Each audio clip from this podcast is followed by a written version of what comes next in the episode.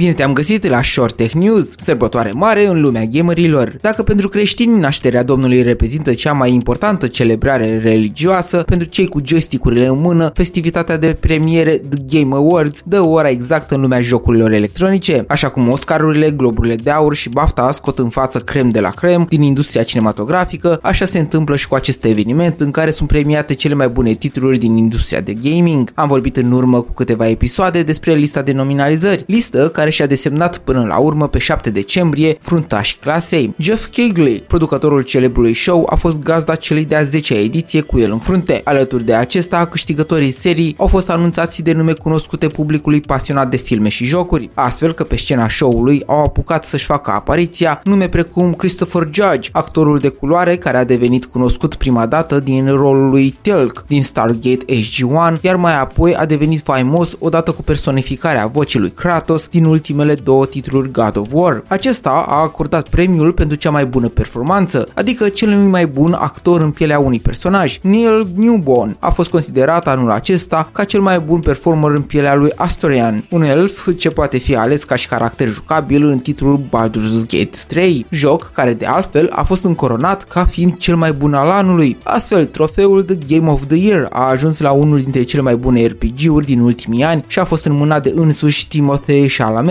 actorul care a făcut senzație cu apariția sa în cea mai recentă ecranizare Dune și cel care o să fie în rolul principal al ciocolatierului din Wonka. Baldur's Gate 3 a câștigat 6 din cele 9 nominalizări, primite inițial, dar un alt titlu care a strălucit aproape la fel de mult ca intensitate, deși a apărut abia acum o lună jumătate, poartă numele de Alan Wake 2. Action horrorul ce a luat prin surprindere jucătorii pe final de an nu le-a oferit acestora doar împușcături și sperieturi, ci și o poveste foarte bine scrisă, readucând în prim plan modul single player, cel care pierise din focusul producătorilor în ultimul deceniu. Cea mai recentă parte a jocului Alan Wake și-a umplut torba cu trei dintre cele mai prestigioase premii, adică Best Game Direction, Best Narrative și Best Art Direction și nici nu avea cum să le rateze pe acestea când în spatele său a stat ca director de creație Sam Lake, cel care a creat și seria de succes Max Payne sau mai noile Quantum Break și Control. Pe coloana sonoră a acelui joc s-au auzit melodii interpretate de trupa rock finlandeză Old Gods of Asgard, cea care a fost invitată să performeze și în cadrul festivității de acordare a celor mai importante premii din industria de gaming. Herald of Darkness este melodia cu care a ridicat volumul spectatorilor aflați în sala teatrului din Los Angeles, California. I'll